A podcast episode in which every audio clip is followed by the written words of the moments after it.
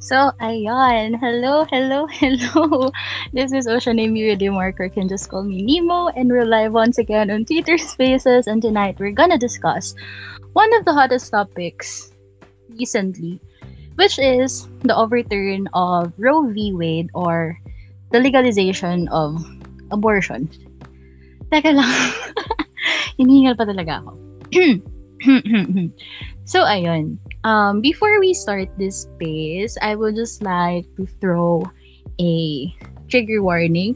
So, if you are in any way uncomfortable about discussing pregnancy in general, abortion, sexual education, mga things related to that, please leave the space as early as now because our topic for tonight will literally revolve around those triggers. So, ayun. Taka, nagbusan ako ng hangin. Yan.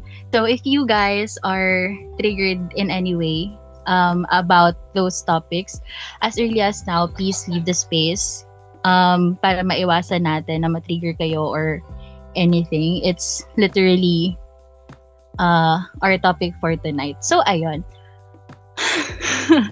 Good evening. Hi. Hello. Hindi ko sure kung maayos ang audio ko. So, react naman kayo dyan kung naiintindihan niyo ako ng maayos. Yes. Hi. Ayan. Thank you, Ate Shana. Supportive so much. So, ayan. Kung may naririnig kayong asong umiiyak sa background, hindi po siya minamaltrato. Talagang ganyan lang siya tuwing gabi. Ayan. Ayan na naman siya. So, ayun. Hi. For tonight, I'm not gonna be discussing this topic alone. I invited someone who has strong opinions about the matter, and I feel like nagapansin yung aso ko. So, ayun. I feel like this guest speaker will help us know more about the topic, which is the overturn of Roe v. Wade or the legalization of abortion. So, let me welcome our guest speaker for tonight. It's user Castellana or Addison Castellana Osborne. Hi. Hi, Adi. Hello.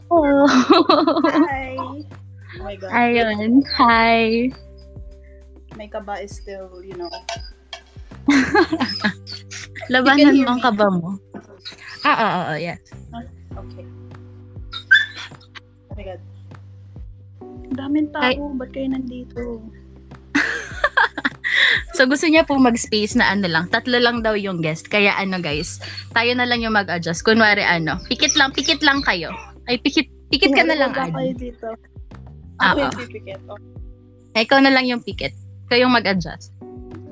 So, ayun. Hi. Baka gusto mo introduce ang sarili mo. Hi. I'm Adi. Yun na lang. Hi. I'm Addison, everybody. Good evening. And, yeah. Yun lang. So, ayun. Sabi niya po. Siya nga po si Adi. Ayun. So, ayun. Si Adi. Ayun, let's just call her Adi. Ayun, since nag-boom yung topic about... Grabe, teka lang, nagpapansin talaga yung aso ko. Sana okay pa siya. Shoutout, teka, okay. Ayun, umiiyak yung aso. Gusto niya pumasok sa kwarto. Pero kunwari, di natin siya naririnig. Kunwari, wala tayong naririnig na aso. Nakatingin pa siya. So, ayun. Anyways, ever since... Oo. Papasukin mo, nawawa naman. Nagpapaawa siya. Wait lang. Go. Hi, everyone. Oh my gosh.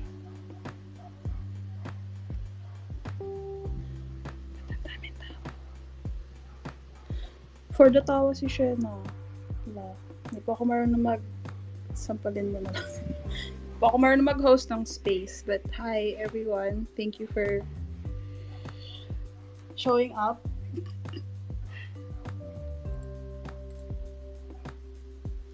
Wala, for the laugh talaga si Shena. Shena, happy pill. Ayun, hi.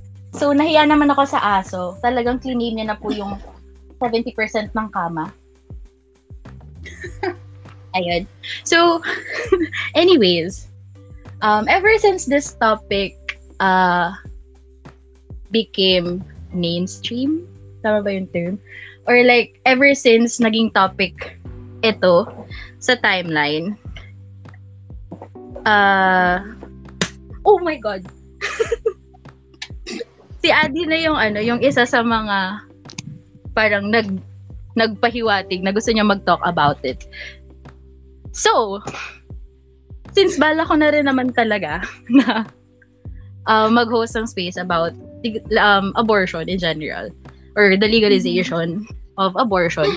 Ayun, I decided na i-invite siya.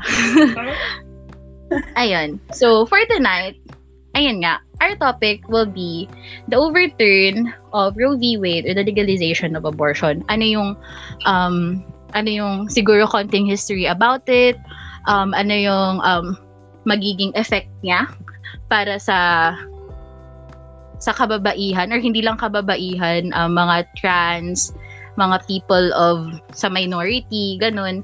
And bakit kahit nasa Pilipinas tayo, parang super affected tayo ng overturning ng ruling. And bakit din yung pinaglalaban ng mga pro-choice is actually not pro-life. When ang pinaka-argument nga nila kaya sila pro-choice is dahil pinaglaban nila yung karapatan daw ng fetus or whatever. Ay, mali. Pro-life pala. Ba't ba pro-choice ang pro-choice? Ayun. Bakit yung pro-life, hindi talaga siya pro-life? So, ayun.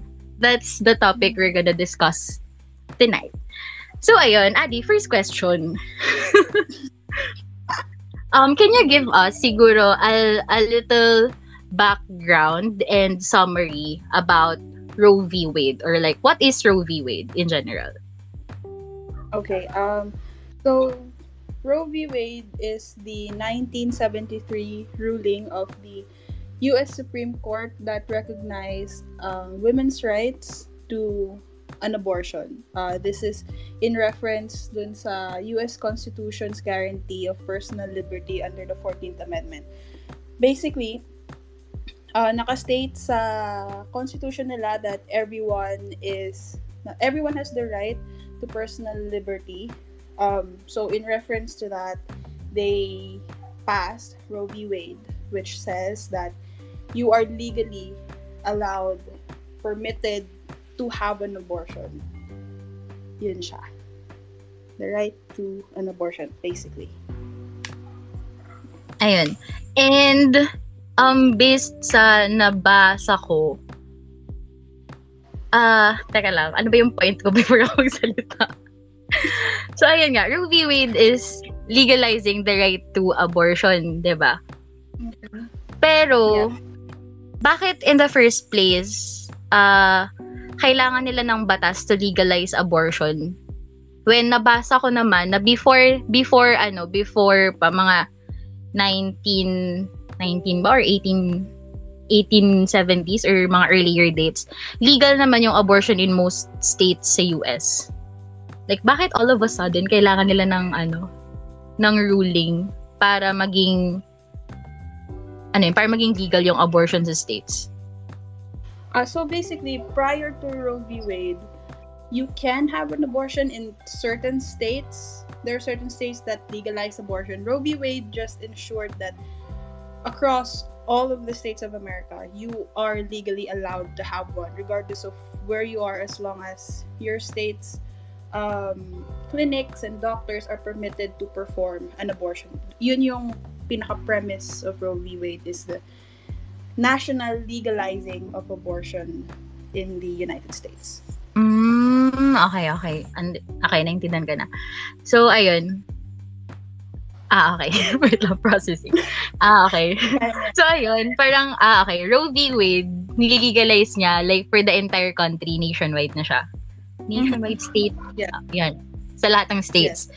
So, since na-legalize na yung abortion sa states, and parang okay naman siya, di ba, for like years, parang okay naman yung pag-implement, and part na siya ng,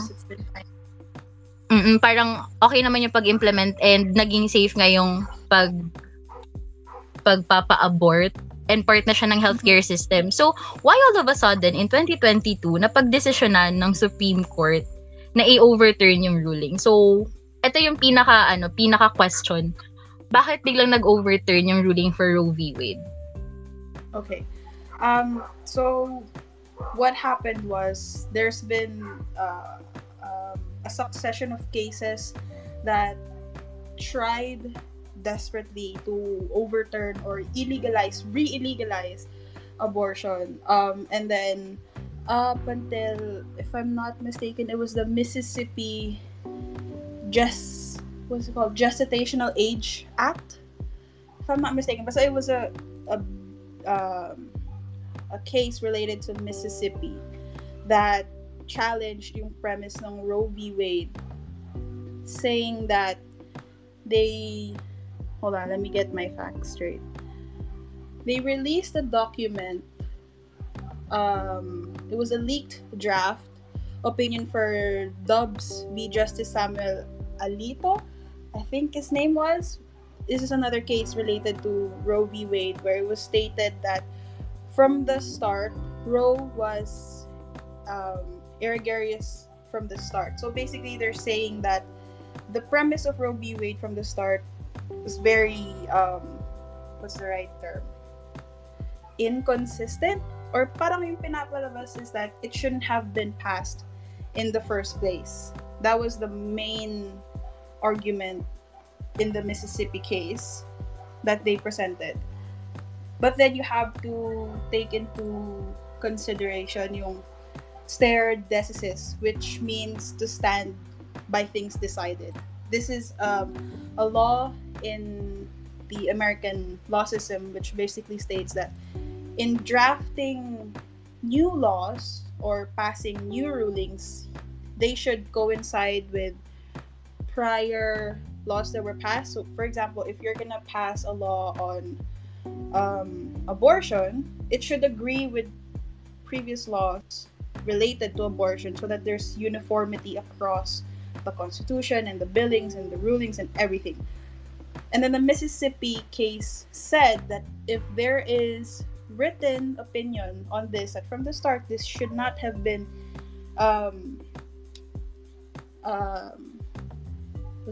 passed in the first place. Again, reiterating that this was a leaked draft. This is not a official court ruling. They argued that the stare decisis is unreliable. Basically, it's a weak argument. So that evidently gave the Supreme Court justices the opportunity to overturn Roe v. Wade. The vote was 6-3, I think. Oh, again, yeah, 6-3.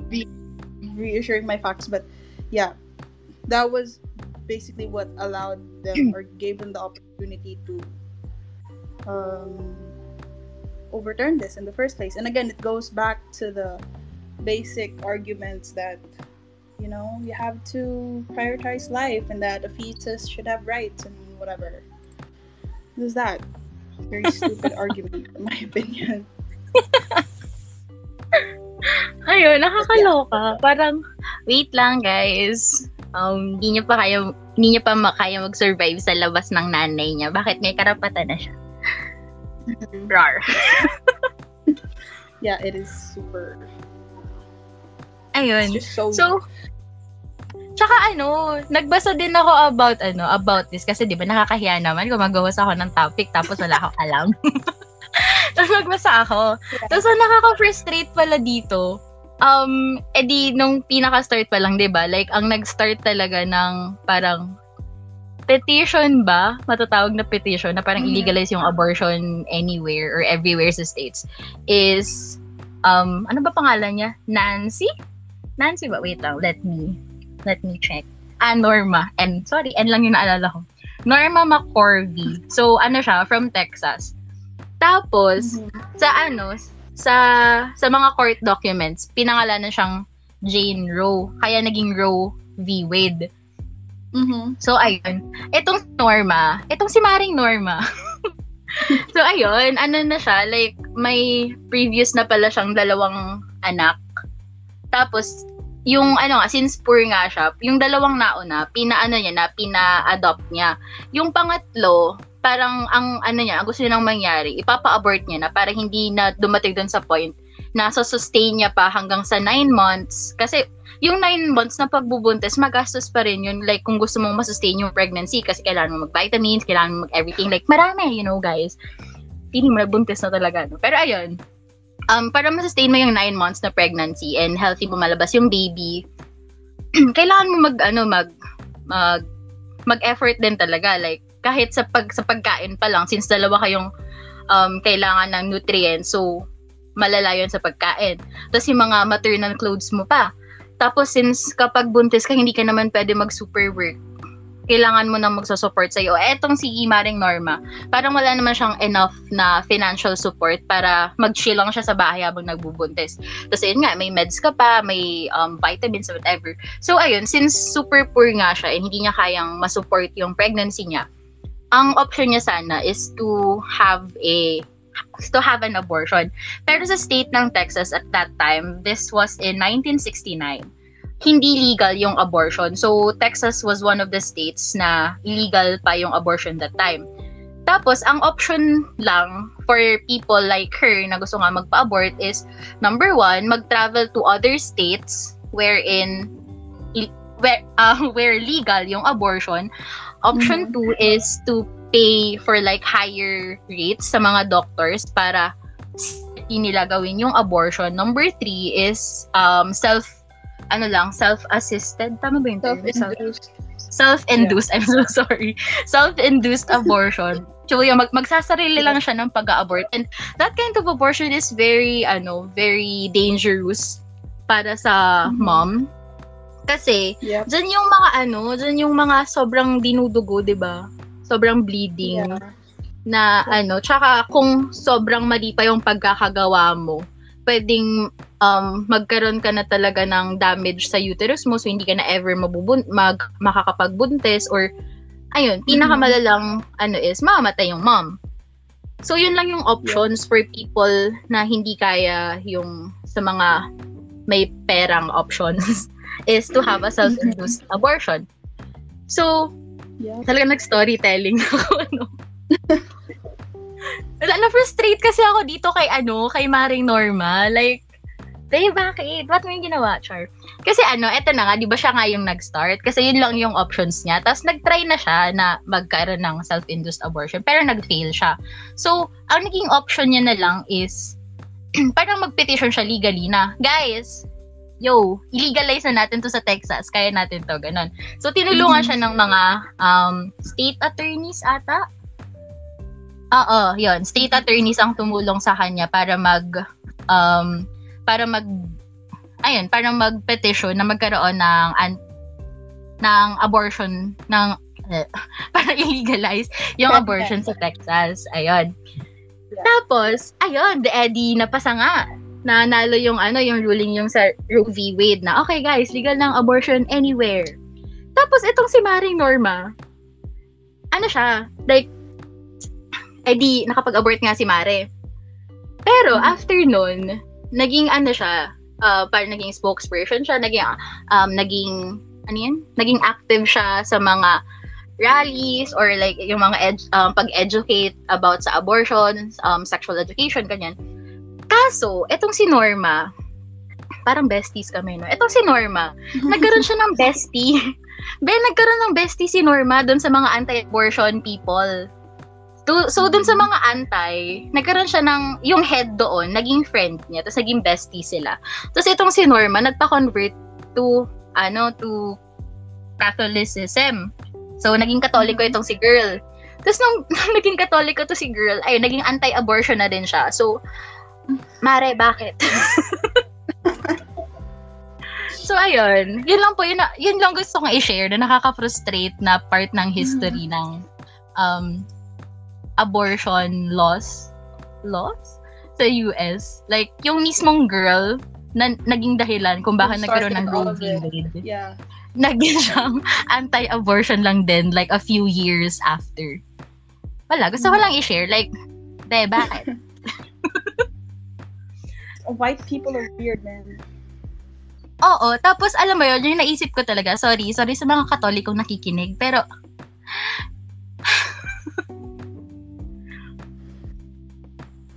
wala, hinga na lang tayo ng malalim. Pero ayun, anyways, since eto nga, kaya nga natin ito na pag-uusapan ngayon is because kahit sa US siya nangyayari, yung overturning ng ruling about Roe v. Wade, affected tayo. So, bakit tayo apektado? Like, Addison, bakit ka ba affected? Wala ka naman sa US. I think the ruling affects everyone in the Philippines kasi this is a huge step back for us legally in the plight to legalize abortion in the country, which we're nowhere near accomplishing.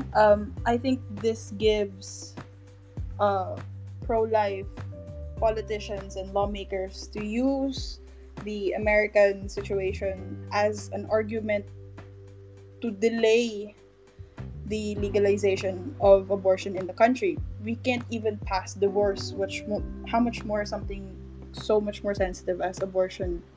Because it's easy to use that. Why would we legalize abortion here? They don't even have it in the States, the land of the free and whatever. And I feel like it's not just with Filipinos. I think it's for everybody in culturally conservative countries are heavily affected by this, and more than that, every woman in the world. It's insulting, it's disrespectful, it's offensive, it's disgusting what they're doing. It's a very clear and direct and in your face violation of rights inflicted upon women by a bunch of white men, which that's just like the sugar on top of the cake. Nah, who are you to tell me what to do?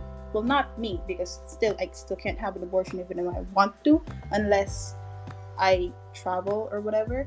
But yeah, I feel like it's because it's a very insulting thing to do in a country that we glamorize as the place where people are free to do whatever they want, and all of a sudden, after nearly 50 years of abortion being legal throughout all of the states, they're just gonna say no. But I do want to reiterate that the overturning of Roe v. Wade does not illegalize abortion. I feel like this is where people get it a bit wrong. Overturning Roe v. Wade does not illegalize abortion, but it gives individual states the power to decide how and if they conduct abortions. So there's still states in America that does provide abortions, very few, but there are also states which now currently ban abortion altogether.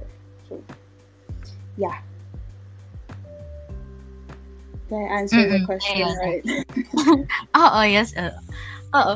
At yung start pa lang actually, yung sinabi mo na parang pwede siyang gamitin ng mga politiko sa Philippines na reason para hindi rin ma-push yung legalization ng abortion sa Pilipinas. Which is true. Mm-hmm. Kasi alam mo, ang mga batas sa Pilipinas, parang ginagaya lang din naman sa ibang bansa. Yeah. Right? Hindi ko alam. Yeah, baka makancel ako over this space. Not entirely, but since I feel like the colonial mindset does come into play, it's more of like that if they're not doing it, then why do we have why would it? We? Yeah, exactly. Yeah, that exactly. So, ayun nga. So, oo, guys. Kaya kasi may parang may nakakaiyak na mga may mga nakakaiyak na mga posts sa social media na may mga nagtatanong na bakit ba sobrang apektado yung ano, yung ibang Pilipino sa mga kaganapan sa US. Like ito nga, itong sa Roe v. Wade specifically. Parang apektado ba kayo diyan? Taga US ba kayo? Ganun. So eto na po yung sagot kung bakit apektado yung mga Pilipino sa mga usaping political, socio-political sa Estados Unidos. Ang mga politiko po natin, pwede tong gamiting reason para hindi ma-push ang similar laws sa bansa. So lalo na ano, ayan nga, na-mention mo kanina na super conservative country ang Pilipinas, and mostly sa mga Pilipino ay Katoliko. And alam naman natin na hindi naman sa nila lahat ko ang mga Katoliko, ha. This is like the argument na men are trash. So kung hindi ka trash, wag kang apektado, kalmahan mo. Yes. So ayun. Nililinaw ko lang at baka may magalit. Eto. Sa isang bansa na majority ng mga tao ay Katoliko, and majority din sa mga ito eh sige wag natin sabihin majority, pero like some of them have a, you know, narrow na pag-iisip, hindi masyadong open to discourse, or you know, gets yun na yun. Ang iisipin na naman nila is to turn to the Bible. Yeah. And that I have an argument in that too, but whatever. Yes. Actually. Pero ayun nga. Kaya apektado tayo sa mga ganitong kaganapan sa US is because tayo yung bansa na number one, kapag nahahype sa ibang bansa, parang mas naiisip natin na okay naman pala. Ganon. So, kung itong batas na to na hindi na legal sa buong Estados Unidos ang abortion, for sure, yung mga taong dati siguro napapaisip na, okay, baka okay naman to, kasi nakikita nila sa ibang bansa. Babalik na naman yung pag-iisip dun sa, kita nyo na, hindi talaga pwede, ganun. So, babalik dun yung pag-iisip. Like, back to square one na naman. When in fact, we are fighting to legalize abortion for safety reasons lang din naman. And it should be part of basic, tama ba? Maternal health care? Yeah. Ayun. Yes. Sorry kung mali-mali yung terms ko. Basta gets yun yung sinasabi ko. Kasi, wait lang. Parang nawawala na tayo sa flow ng topic. Pero ayun nga, guys. Ayun. Yun yung pinaka-reason lang naman dun. And mahirap lang talaga ngayon na ito yung pinaka-hot topic. Kasi, lalo na kapag like super misinformed yung tao. Tapos ang nababasa lang about the topic na abortion is mga galing lang sa pro-life. Yung pro-life na yan. Ayun. Kung ang nababasa lang na na arguments ng mga tao is about the arguments na anti-abortion, talagang hindi uusad yung conversation kasi yeah. The pro-life narrative, ikaw na nga, Addison. Saan nga ba saan centralized yung pinaka-argument ng mga pro-lifers? The main argument, here's the thing, I feel like pro-lifers villainize or vilify the pro-choice perspective too much, to the point that they're not even actually educating themselves with why people are pro-choice in the first place. If your premise is that you want to protect life, you should not be pro-life. Pro-life is not... God, it's so difficult to explain this to people who are not opening to listening to it, but... Pero siguro feel free to to share your thoughts. Kasi for sure naman, everyone who's listening to this space is open for, discussion. And, yeah. Kasi, okay, so we go back to the pro-life perspective. They're very Bible-centric. You want to go to biblical arguments? Nowhere in the Bible did Jesus allegedly say that life begins at conception. That was not stated in the Bible. What he says, allegedly, again, the Bible is not, I stand by this, the Bible is not a reliable source. What he allegedly says in the Bible is that he creates Adam and then he breathes life into him. So that loosely translates to life begins at first breath. So life begins at birth. The first time a form of life, a baby, breathes in oxygen, that is when they have life. That is when they're gifted, they're blessed with a soul. If you want to talk with biblical arguments. So it's not in conception. So technically, if you want me to subscribe to your arguments, which are heavily based on what is written in the Bible, a fetus does not have life. It hasn't breathed outside of his mom. It doesn't breathe. So, you are actively contradicting your own argument by saying that life begins at conception. It does not. Your Bible does not say that. So, what are you fighting for?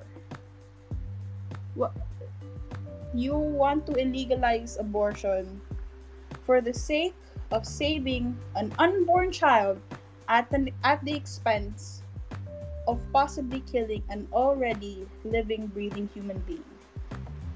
Where in that sentence is anything that speaks that you want to protect life? Where? There's no life to protect unless the baby is out of the mom. So, diba?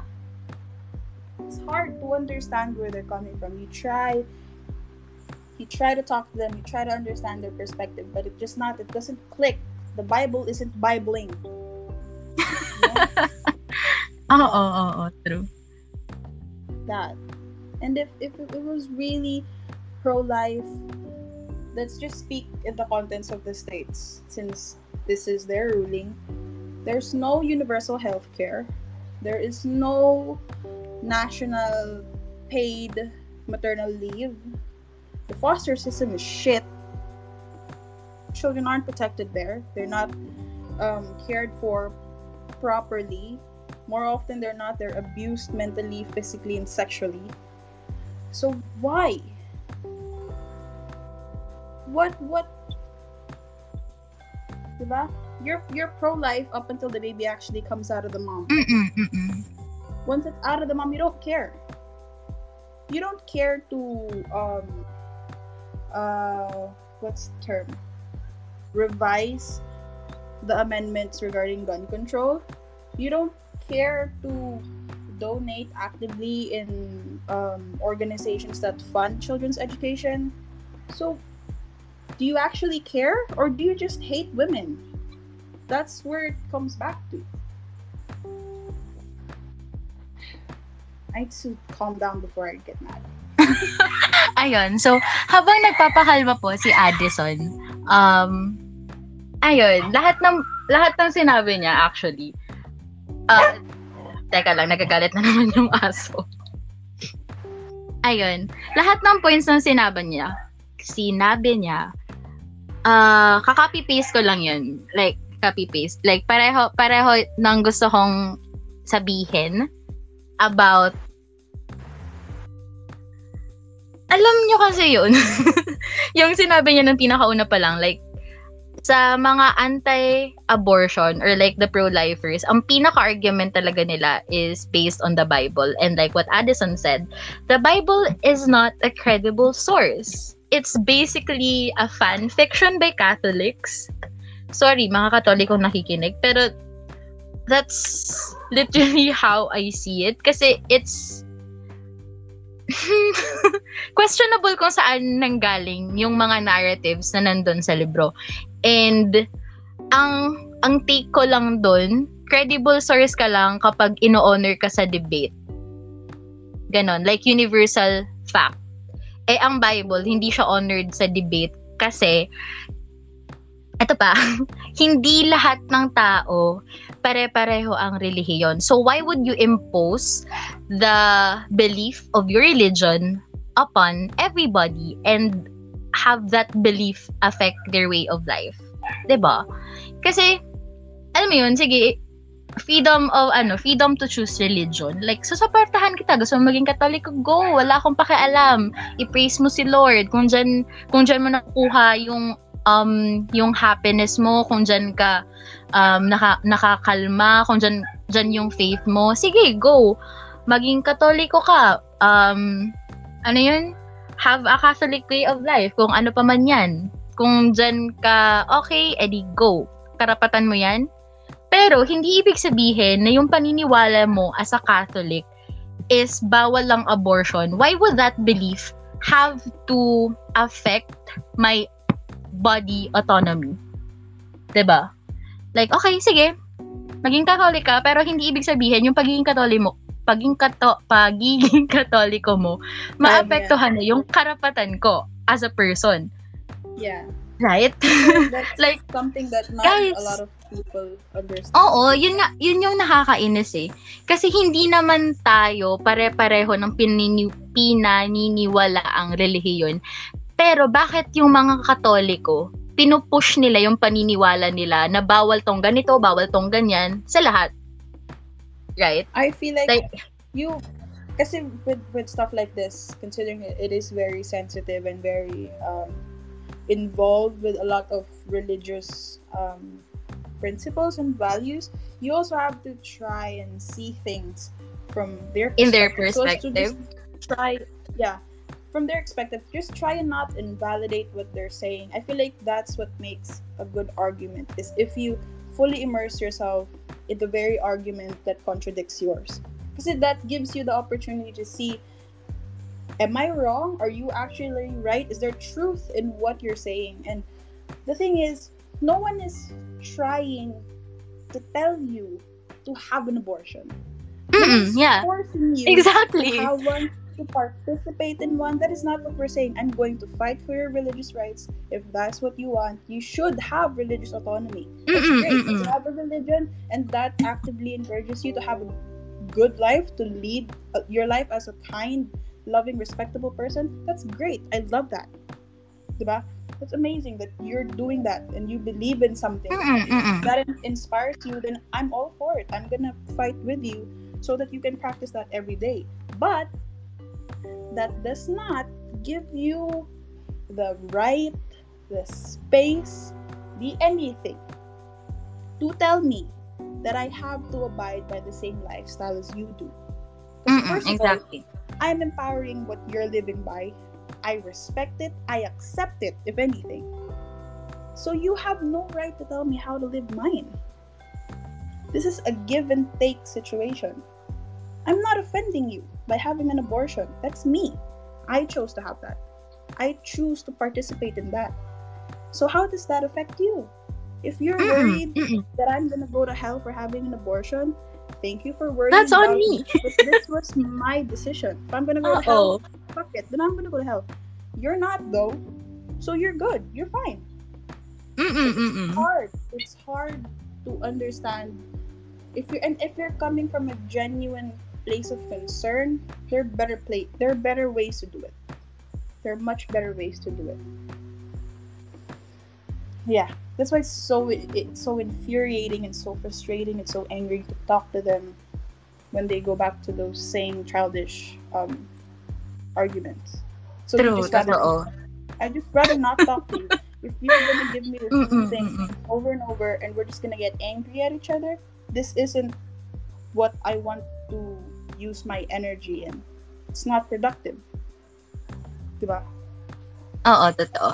Actually, yung ganyang pag-iisip, it's the same for a lot of socio-political topics. Tas ang pinakauna ko naiisip kapag ganyan is, eto nga, abortion and about same-sex marriage. Ito yung mga topics na pinag kukontra-kontra nila. Pero like, hindi naman namin kayo pinipilit na gawin din to. Ang gusto lang namin, magawa namin to. Or like, magawa to ng people na gusto to. Hindi naman namin kayo sinasabihan na kapag pinasa tong batas na to, required ninyong gawin. Ginagawa lang namin to para may option yung mga taong gusto or kailangan to. Yun yung hindi nage-gets most ng most people na against sa mga pinaglalaban ng mga ibang tao. Ganon, like, bakit kinokontra ninyo yung mga batas na hindi naman kayo directly affected kung mapasa? Like, okay, may additional tayong batas para sa ganitong sector ng lipunan or para ma-provide yung ganitong pangangailangan ng ibang tao. Hindi kayo directly affected kung magkakaroon ng bago kasi kayo okay na kayo. Pero paano yung iba? Ganun. Mm-hmm. Tsaka, kung iisipin mo rin kasi, yung mga ganong argument, it's very selfish. Like, hindi naman kasi kayo talaga directly affected.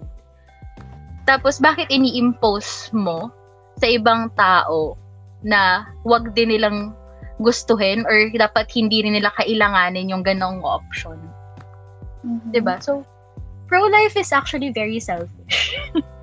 Tapos, ang ironic na pro-life siya when hindi nga talaga siya pro-life. Yeah.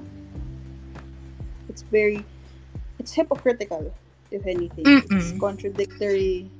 It's an uneducated stance. But then again, it's not my job to educate you if that's what you want to believe in. Fine. Like, I'm not gonna continue arguing with someone who's not gonna listen and who, you know, who's gonna resort to offensive and insulting personal attacks. Stupid. Kasi diba, tsaka, you tell someone pro-life that you're pro-choice, you're immediately a murderer. Where in that sentence did I say that I'm actively trying to kill babies? That's not... Girl, I don't want to kill children. If anything, I love children. I'm trying to protect children. Mm-mm. So ridiculous. Saka if you guys actually search abortion-related TikToks or like in general lang, kahit sa YouTube, mag-search kayo ng abortion-related para diba? Or like satire content, ganun. Pare-pareho yung parang ang common denominator doon is kaya hindi nila matawag-tawag or parang hypocritical nga na i-label na pro-life yung mga pro-lifers or yung mga anti-abortion groups or individuals is because gaya ng sinabi ni Addison kanina, ang pinaglalaban lang nilang karapatan is para doon sa mga cells na wala pang kamuwang-muwang or wala pang consciousness, hindi pa nakakahinga, hindi kayang mag-survive sa labas ng nanay nila. Yun lang yung pinaglalaban nila. Pero hindi nila kayang ipaglaban yung para nga sa healthcare, para magkaroon ng sa education, ganun, like basic needs. Alam mo yun, kapag nilabas na yung bata para ma-provide yung basic needs ng batang yun. Kasi maraming factors naman kasing kinoconsider, di ba? Kaya din gusto magkaroon ng abortion ng ibang nanay. Like, baka hindi nila kayang isupport. Like, marami ng silang naging anak. Siguro sabihin natin na may 5 na or may nauna ng kahit isa nga lang eh. Pero hindi nila kayang magkaroon ng financial support for another kid. So, teka lang, napaprostate ako sa topic. Yung pa lang, yung isang example pa lang na yun, isa yun sa reasons na iniisip ng mga nanay why they are considering to have an abortion. Yung financial support sa pagkalabas pa lang ng bata. Kasi, si OP, Kalinaw, I would often joke sa parents na mag-ampon pa ng isang baby. Tapos, pag tinatanong, bakit gusto niyo mag-ampon? Ganyan. Kasi hindi lang naman ako, pati yung dalawa kong kapatid gusto nila mag-ampon ng pang-apat na bata dito sa bahay. Tapos, tinatanong nila mama, bakit gusto niyo bakit gusto ba ninyo mag-ampon? Tapos sabi namin, wala, ang cute lang, gusto namin may inaalagaan, ganito, ganyan. Tapos, sila na, akala nyo, bibilangin forever. Sino dyan ang yung pagkain pa lang yan, yung pagpapaaral, yung kung magkasakit, yung pagpapagamot, yung damit pa, you know, yung ano, paano ka magpo-provide ng basic needs ng isang bata kung hindi mo talaga kayang suportahan financially. So, that's one of the things to consider. Kaya, ano din, kaya may ibang mag-asawa siguro or like yung nanay lang nagde-decide na i-abort na nga yung baby kasi hindi nila talaga kayang sustentohan, hindi nila kayang panindigan na mapalaki na mapoprovide nila yung mga pangangailangan. Tapos kung sasabihin mo naman na, diba? Yeah, why would you willingly have a baby you can't care for? You hate your own child. Why would you do that to them?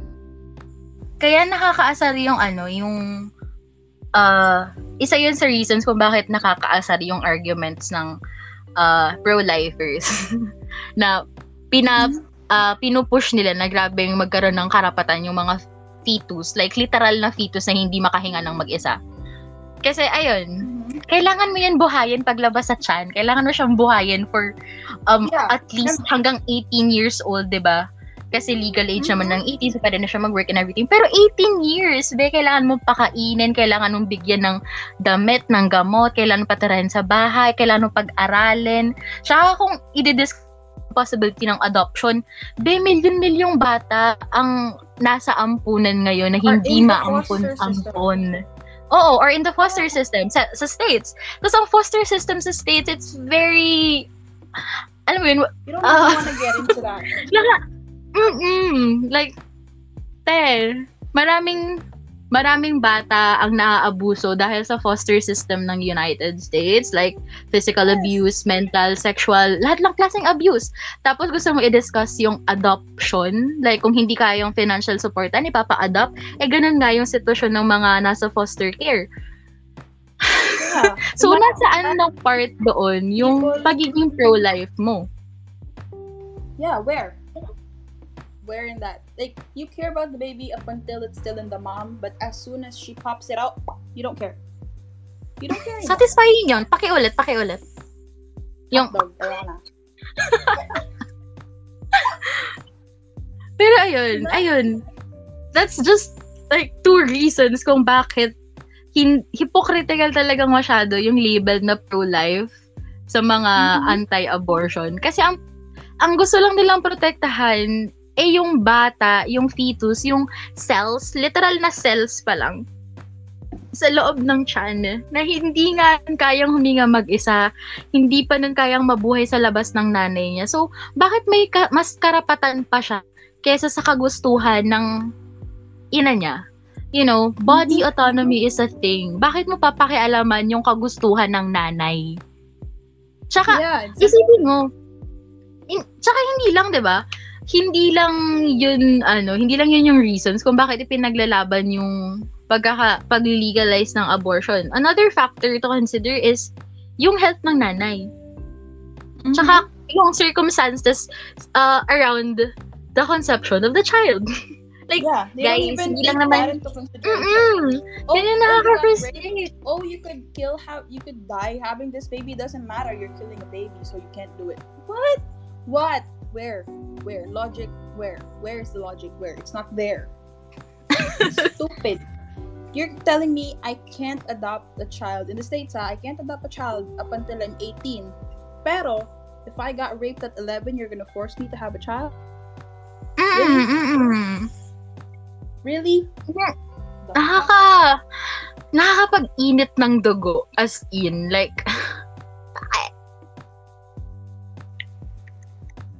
Ang iniisip lang talaga nila, ano to, selective and performative activism.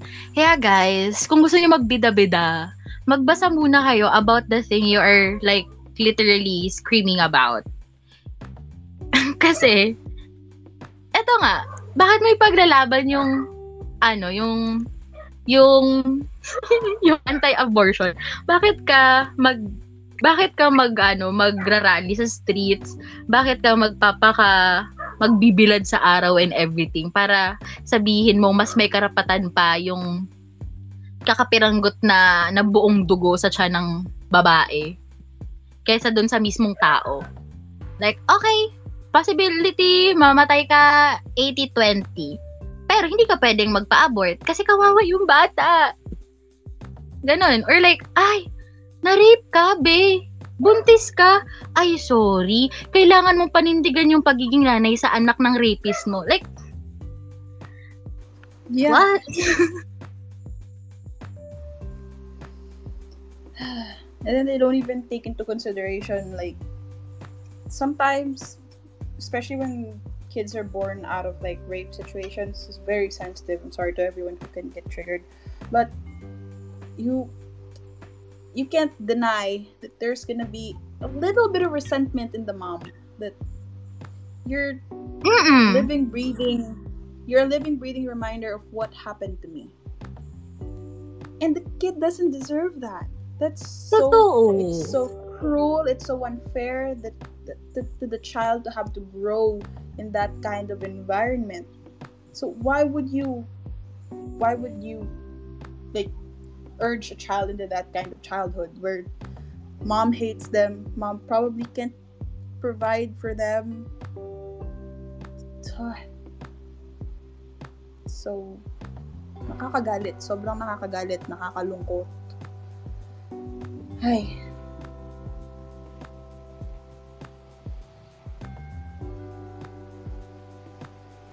I have no words for it.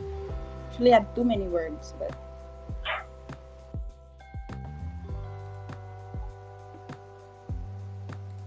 kaya pa, Nemo. Sumabog ka na ba? Hello? Ayun. Nag-brown out. Sorry. Nag-brown out. Buti hindi nag-end yung space. For the brown out. Ayun, hi, hello. Sorry, hindi ko narinig yung sinabi mo sa last. What did I say? I forgot what I said now. Ayun, pero ano, may tweet dito si Achi Max. Sabi niya, I can't even imagine the experiences of other mothers who have to learn that their unborn child no longer has a heartbeat, yet they're not allowed to abort the child for their safety. Ayun, oo, may mga ganitong cases. Ano? Naririnig ba ako? Yeah. Ako narinig. Hello? Oo, ayun.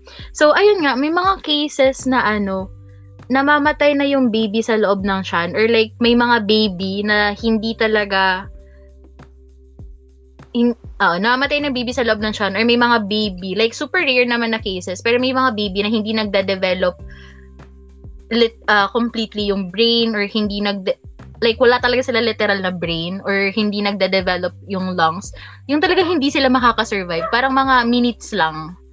Ganon. Pagkalabas. Or like, seconds nga lang. Kasi hindi talaga nagdevelop yung organs nila na kailangan nila para mabuhay. Tapos isipin mo, pupunta ka sa doktor mo, tapos sabihin na ganon yung sitwasyon.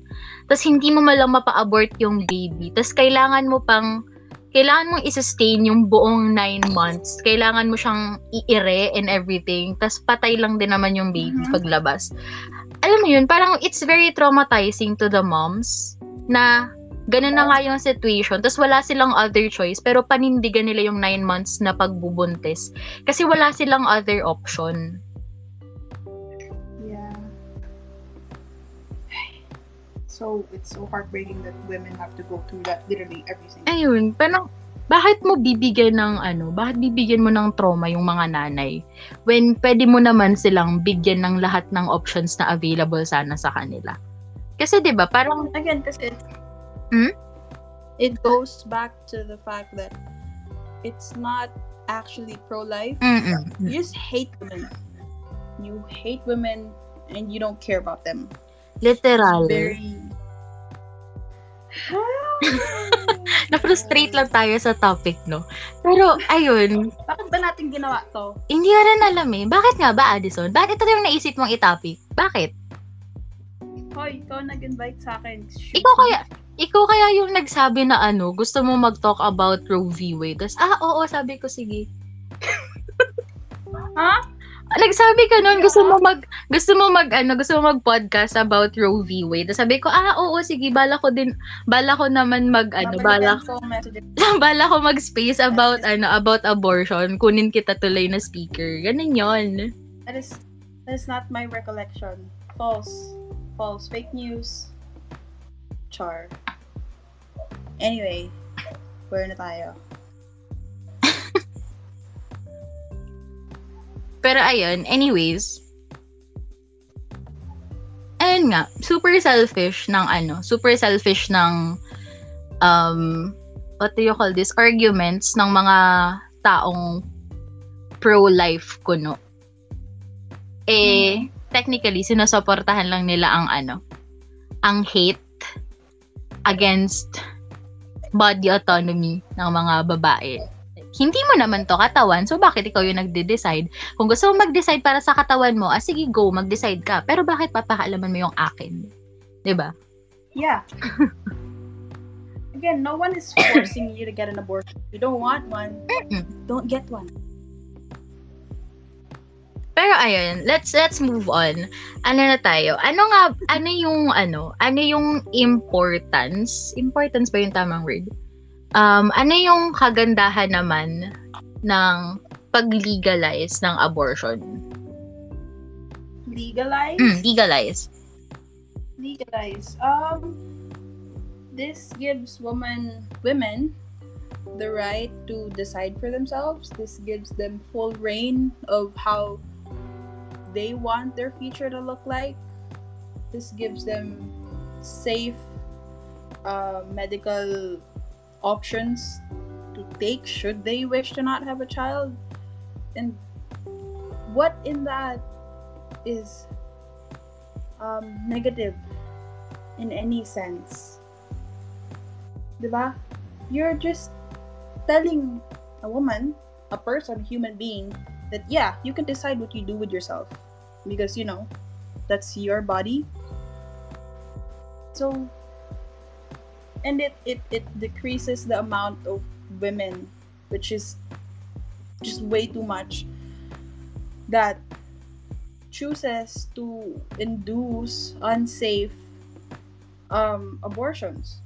You take pills, you try the thing with hangers, you drink all these types of teas and stuff that could endanger you.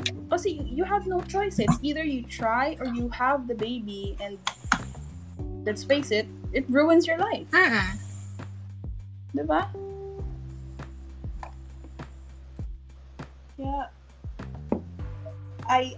You try to see it from other people's perspective. I know that no one wants to kill a baby. No one wants that. But that's not what abortion is. You are not killing a child. You are protecting and giving the mom the choice. Yeah. Hello. Ayun. Nawala na naman ako. I'm so sorry. Sige, continue po.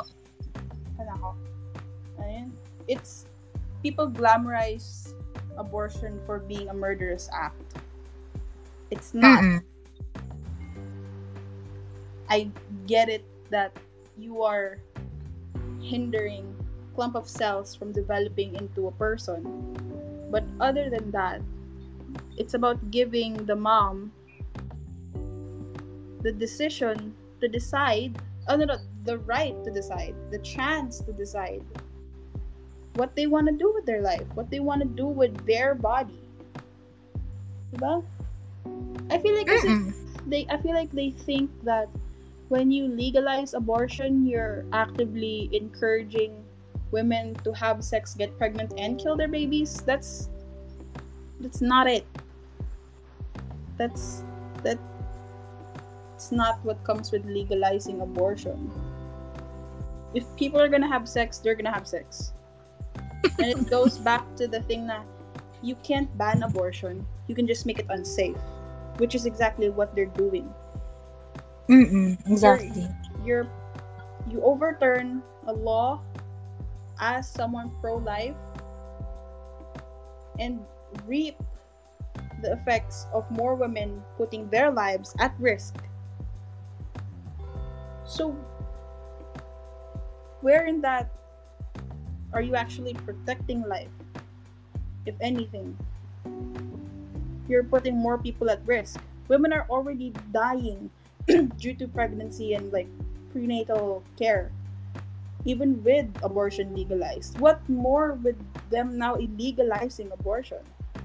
How many more women have to die because they can't access what should be something that is included in universal health care? Diba? Like, where is the logic? Where? Yeah, that is why it should be legalized. Tsaka yung ano, yung sinabi mong ano yun,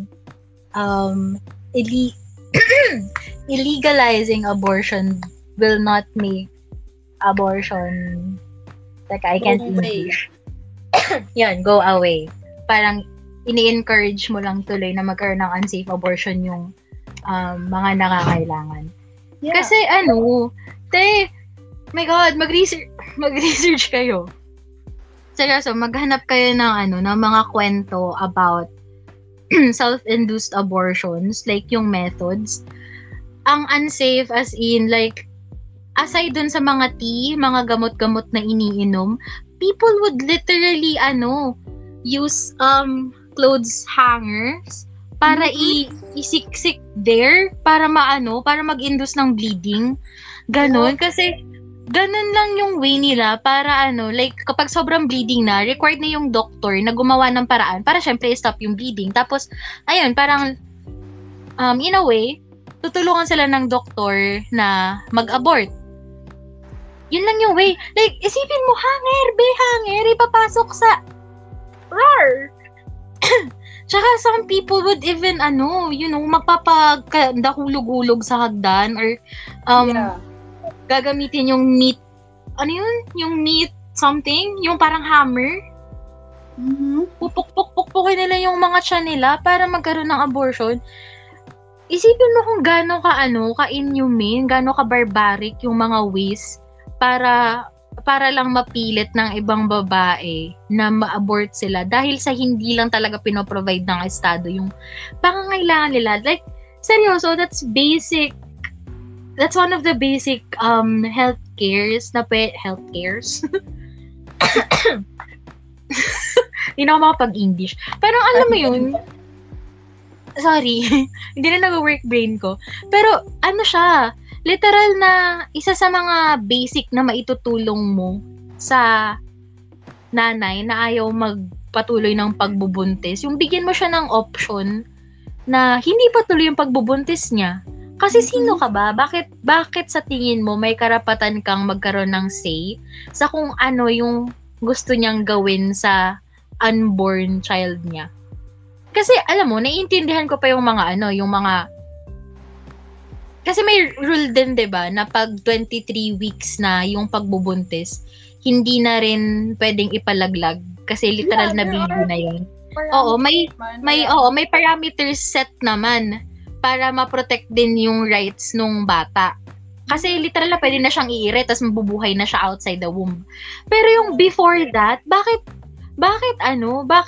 feeling mo may karapatan ka na makialam sa kung anong gustong gawin ng nanay dun sa hindi niya pa naiireng anak niya? Like, literal na clump lang sila ng dugo. So, bakit? Bakit ka may say? Si Lord nga, eh, ang sabi, ang ano, life starts at first breath, tapos ikaw gusto mo, dugo pa lang, may karapatan na. Mas mataas pa kay Lord, eh.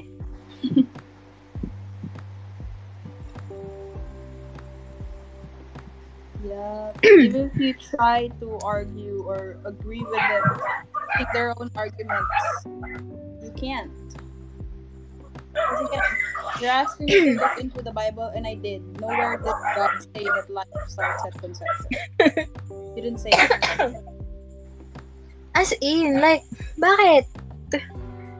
Pero ayun, guys, if may gusto kayong i-share na na thoughts, or siguro kung may question kayo na gusto nyong i-clear or whatever, pwede po kayo mag-tweet, i-mention ninyo ako, or pwede rin kayo mag-retweet ninyo yung yung ano, yung tweet na naka-share dito sa space if may gusto kayong sabihin or mag-send kayo ng DM para mabasa namin ngayon.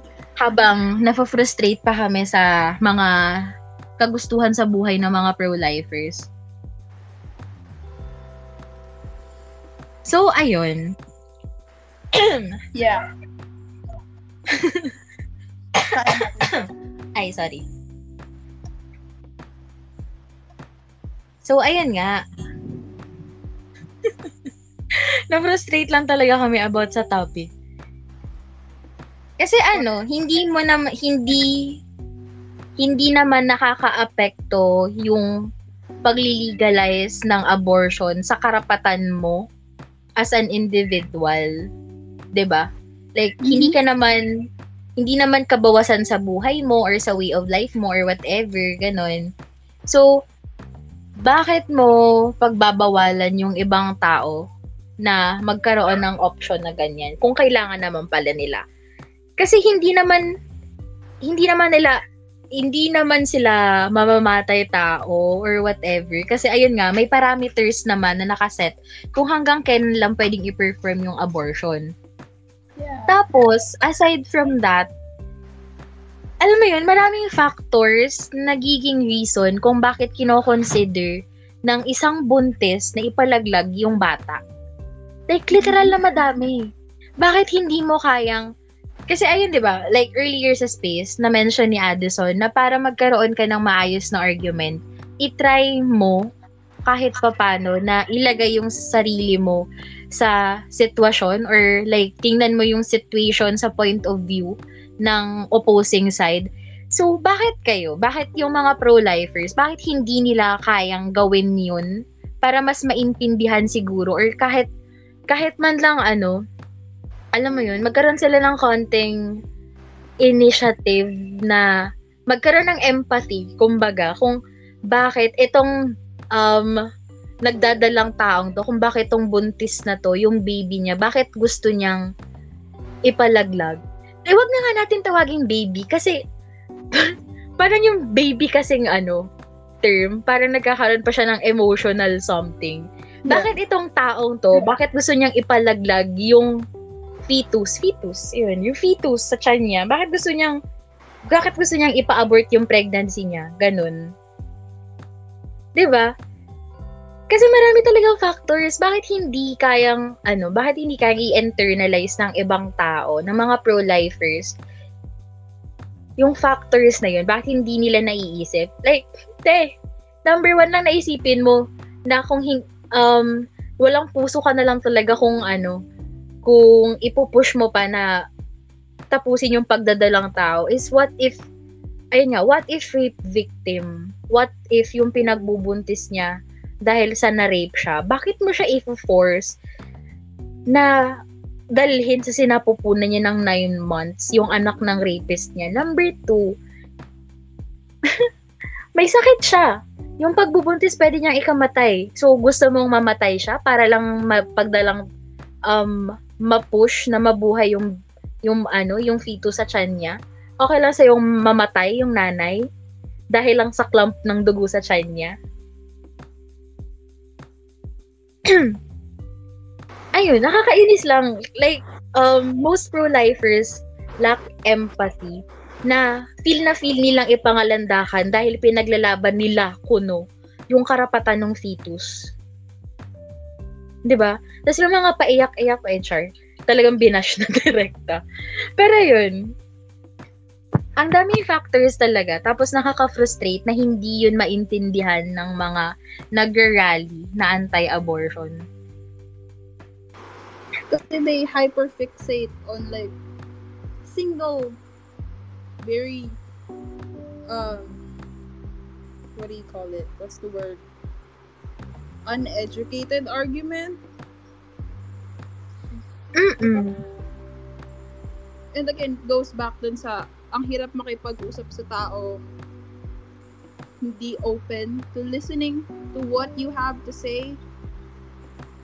Kaya I'm done trying to understand them. If that's you, then fine. whatever. You're not gonna change my mind about it, ever. I'm never gonna not be pro-choice, regardless of what you tell me.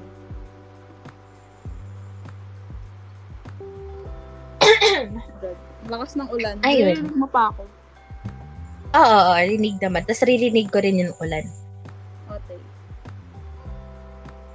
Ayun, ayun lang, guys.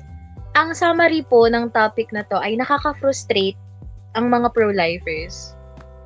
Kasi hindi talaga sila pro-life. Selfish lang sila. Ganun. Selfish.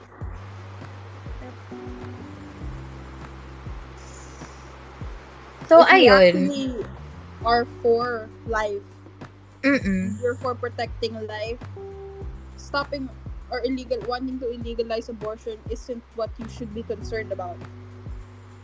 Like, that should be the last thing on your list. If you actually care about life. Tsaka kung pro-life ka, dapat hindi lang yung unborn child yung inulit ko lang. Mm-hmm. Hindi lang yung unborn child dapat yung iniisip mo. Dapat yung nanay din. Yep. Kasi siya yung buhay ngayon. Okay. So, dapat yung karapatan niya, yung pinaglalaban mo over karapatan nung fetus sa tiyan niya. Kasi, alam mo yun, magbasa ka kasi before ka mag-react. Kasi may parameters naman na nakalagay. Kasi yung murder na sinasabi nila, hindi naman considered na murder kapag before 23 weeks. Kasi yung clump ng cells na yun, hindi pa yun kayang mabuhay sa labas ng siya ng nanay niya. So kapag 23 weeks na yung yung fetus, doon, pinagbabawal na doon na i-abort yung pregnancy kasi kaya nang mabuhay outside the womb. So kung yun lang yung pinaka-argument mo na murder siya, siguro, try mong mag-research ka about the topic. Tapos kung isipin mo din, mag-research ka kung bakit ganito yung pinaglalaban ng mga pro-choice. Okay? Tsaka lang ha, ang nakakainis pa dito, kaya nila nasasabi yun kasi wala sila sa sitwasyon na kailangan nila. Mm-hmm. Paano kung dumating dun sa point na kailangan mo na din? Yeah. Hindi mo rin gagawin. What if you were raped at 11 years old and you were forced to have a child? Diba? Or what if someone you know, someone you care about got raped and got pregnant? Would you still be against abortion then? Yeah, itanong mo yun sa sarili mo. Tingnan natin kung hindi magbabago yung mo. Yeah. Why do we have to resort to that? Why do you have to have an emotional connection to something to empathize with it? Bakit? Pag hindi nangyari sa'yo, wala ka nang pakialam. Akala ko ba pro-life ka? Diba? Ay. Dapat basic human decency? Yeah. Exactly. But basic human decency. Mm-mm. And they can't even do that. Kung hindi ba directly nangyayari sa'yo or sa makakilala mo, feeling mo immune ka na sa sa pangangailangan ng batas na yun or whatever. Bakit hindi mo kayang mag-empathize lang like as a general human being? Ganun. Like as a tao lang, be. Kung hindi ka pa ba apektado, hindi ka magbabago ng isip.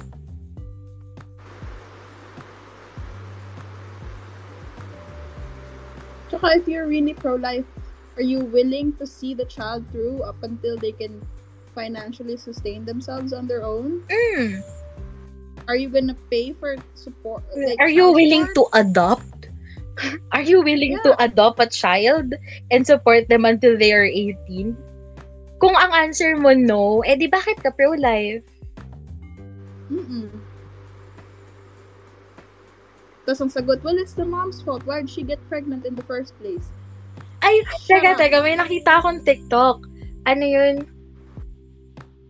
daw, having sex is consenting to getting pregnant or something. Basta ganun. Tapos may nag-stitch nun, sabi daw, okay, so kung ayaw mo palang magkaroon ng, kung ayaw mong masangkot sa car accident, dapat in the first place, hindi ka na magdadrive ng kotse, hindi ka na sasakay sa kahit anong sasakyan. Ay, hindi ka pwedeng lumabas ng bahay para hindi ka maaksidente sa kotse or sa sasakyan. Ganun. Or like, kung ano yun, kung may asthma ka daw, tumigil ka na lang, tumigil ka na lang sa paghinga para hindi ka maasma, hindi ka makapag-inhale ng alikabok, ng bacteria or whatever. Huwag ka nang huminga, hindi ka magkaka-asma. Consenting to breathing means you're consenting to getting an asthma attack. Ganun. Yeah. And if people are just don't have sex.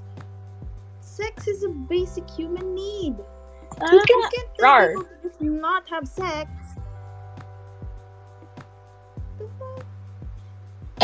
Can you not have sex ever?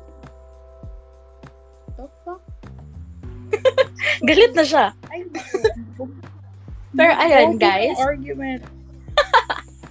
Pero ayun, may ano ba kayo? May mga say ba kayo about our topic?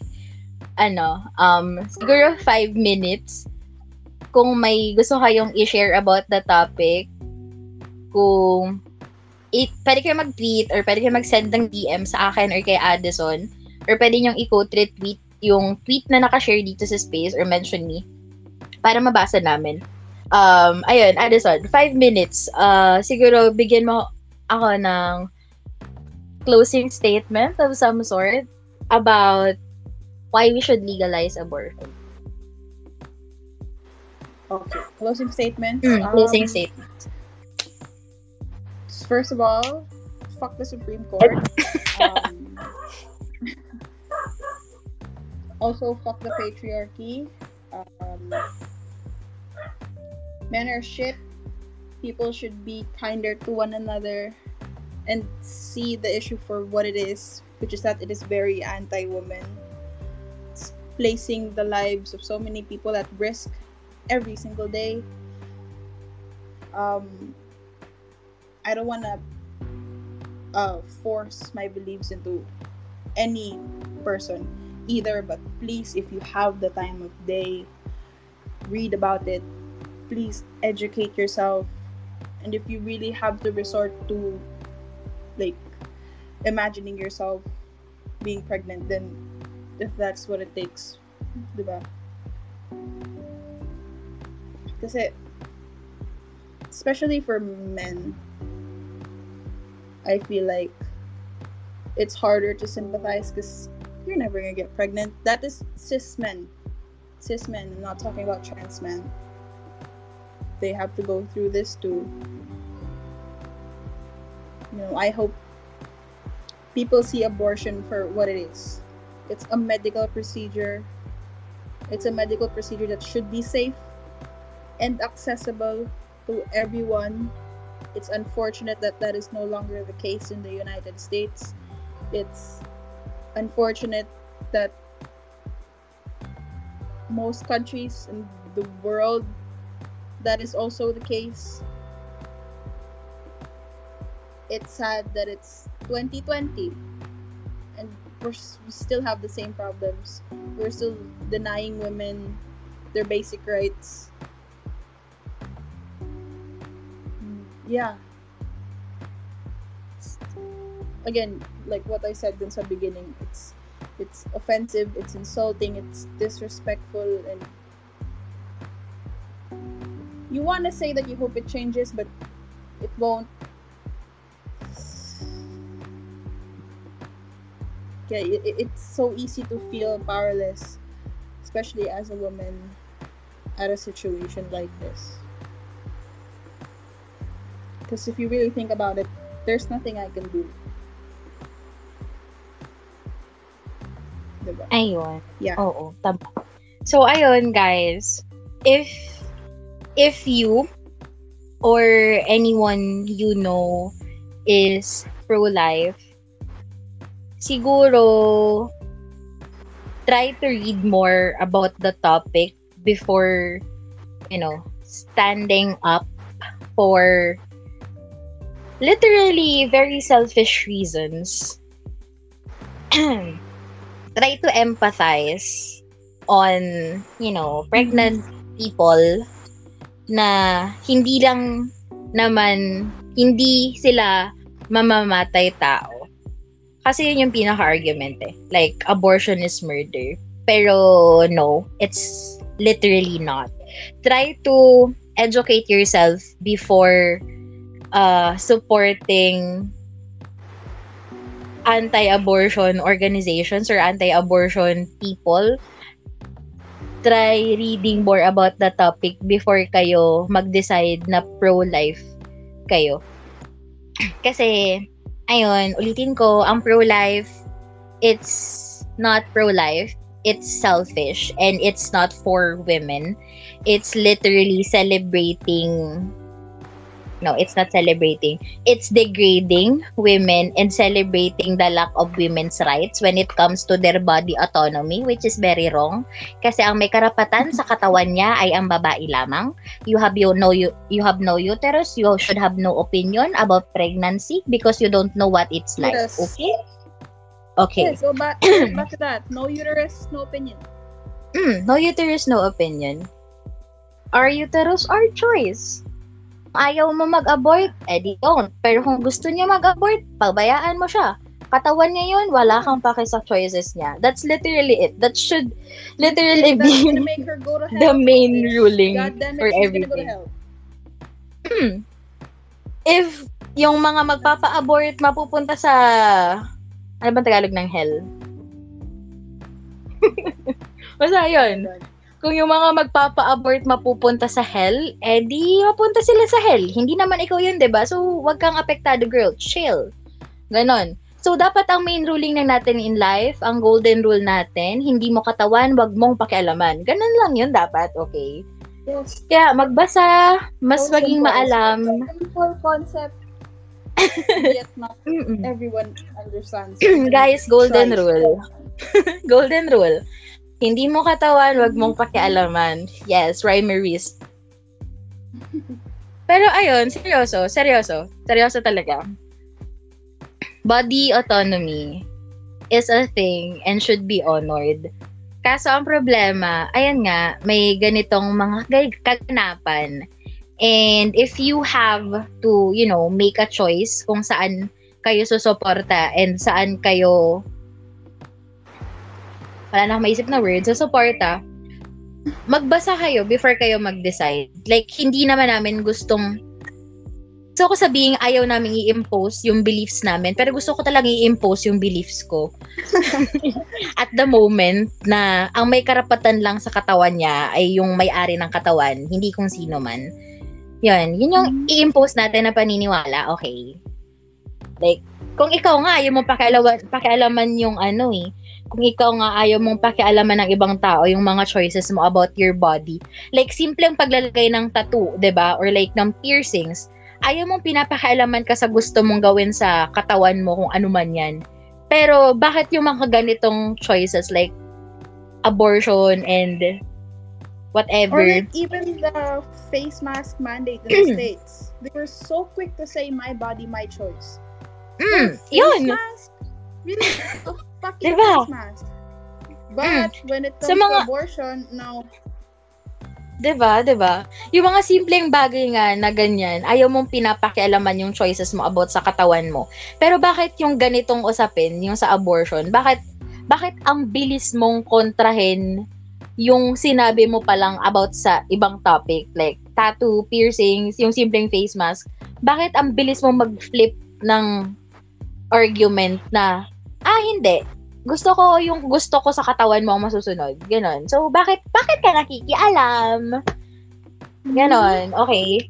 So, okay guys, magbasa tayo before tayo mag-decide. And as much as possible, kahit gaano pa nakakapikon, gaano nakaka-frustrate, kung sa tingin ninyo, willing naman makinig yung tao, try to get them to, you know, ipakita sa kanila yung point of view ng isang taong nagsusupport sa pag-legalize ng abortion. Kasi mali mo, misinformed lang talaga sila or like one side lang yung napapakinggan nilang argument. So, as much as possible, lalo na yung feeling, kung feeling nyo naman, eh willing naman sila makinig and ma-educate, try to get them to see the other side of the story or the argument, ganon. Walang masamang mag-engage sa conversation kung willing naman yung other party. Ayun. So, I think that's it. Our uterus, our choice, yun yung ating pakatatandaan. Katawan mo lang yung pakialaman mo, wag yung sa iba. Addison, may ano ka ba? May gusto ka bang i-promote? Wow. Gusto ka bang i-promote? Ganun. Nothing. I just be kind to one another. That I want to promote kindness. Please, for the love of God, just be kind to each other. Nox, pang Miss Universe yung promotion niya. Iba yes, yarn. Thank you for that beautiful question. As the next Miss Universe, I think people should be kinder to one another. Thank you. Ayun, that's candidate number 10. Charot. Ayun, pang Miss Universe yung promotion niya. Pero guys, ayun, hi, hello. If you still have any questions siguro or any thoughts you want to share about the topic, please feel free to tweet me or send me a DM para magkaroon tayo ng discussion or kung may opinions kayo na gusto ninyong i-share, i-tweet nyo ako or i-co-retweet nyo yung kung alin man dito sa tweets regarding the space para ma-retweet ko kayo sa timeline. And I would also like to invite everyone to listen to the spaces scheduled for June 15 and June 22. Ayun. Those spaces, may ano ako, may special guests ako na representative ng bands sa RPW and also some solo acts from Luminary Records. So if you guys want to listen to the interviews, please join me on, again, July 15 and July 22 at 9:30 p.m. Ayun. So, that's it. And another thing pala, if you guys want to share your stories, ang topic for the Marites series this month is all about your most fucked up experience in roleplay. So, dito nyo pwedeng ikwento yung mga nakaka-stress na kaganapang nasaksihan ninyo habang nag-roleplay. So, nakapin siya sa space na to and nakapin din siya sa profile ko. Nandun yung form to share your story. So, that's it. Ayan guys, alalahanin lang natin na ang abortion, hindi natin yan ini-impose. Teka lang, ang masasabi ko yun sa PBB. Ang abortion, hindi natin yan ini-impose na kailangan gawin ng everyone if ever man na maligalize siya. Pero, pinaglalaban natin yung legalization ng abortion for people who might need it, for people who needs that option. Okay? So, kung ayaw magpa-abort, don't. Pero, we want other people to have that option in case they need to have that that medical operation something. Mm-hmm. Yes. So that's it for tonight. Thank you very much for joining me and Addison in discussing this very frustrating and nakakainit dugo na topic. Kung hindi nyo naman nasimulan yung space, this one is recorded. So, after I end the space, you can literally click ulit join and you can replay the space from the very beginning. So, ayun. Thank you very much for joining us tonight. It's getting late. I hope you guys have a wonderful rest of Friday evening. Kasi pwede tayong gumala weekend tomorrow. Ayun. Good night. I hope you have a good rest and happy weekend. Thank you very much. Bye. Thank you, Adi. Bye-bye. TY.